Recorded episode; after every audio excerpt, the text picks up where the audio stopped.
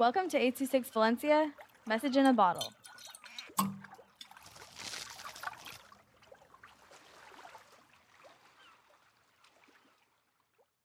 Slime by Zoe Crawford with 826 Valencia. Have you ever made slime before? Slime looks fun and cool to play with, and this is how I made it for the first time. I was in Guerneville when I made it for the first time, and I had to convince my mom to help me.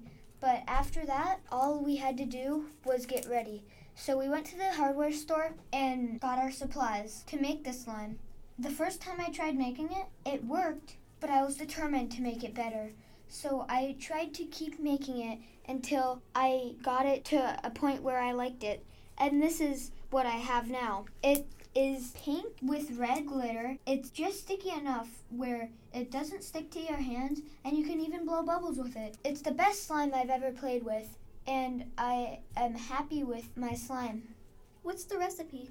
The recipe is a quarter teaspoon of borax and a quarter cup of hot water. And then you set that bowl to the side and put glue in the next bowl. And you slowly mix the borax in. You might not need all of it though. And if you want to add color, you just add a few drips of food coloring and a scent.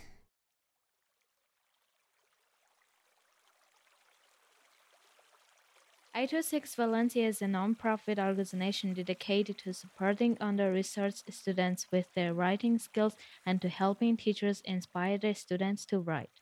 Our services are structured around the understanding that great leaps in learning can happen with one on one attention and that strong writing skills are fundamental to future success.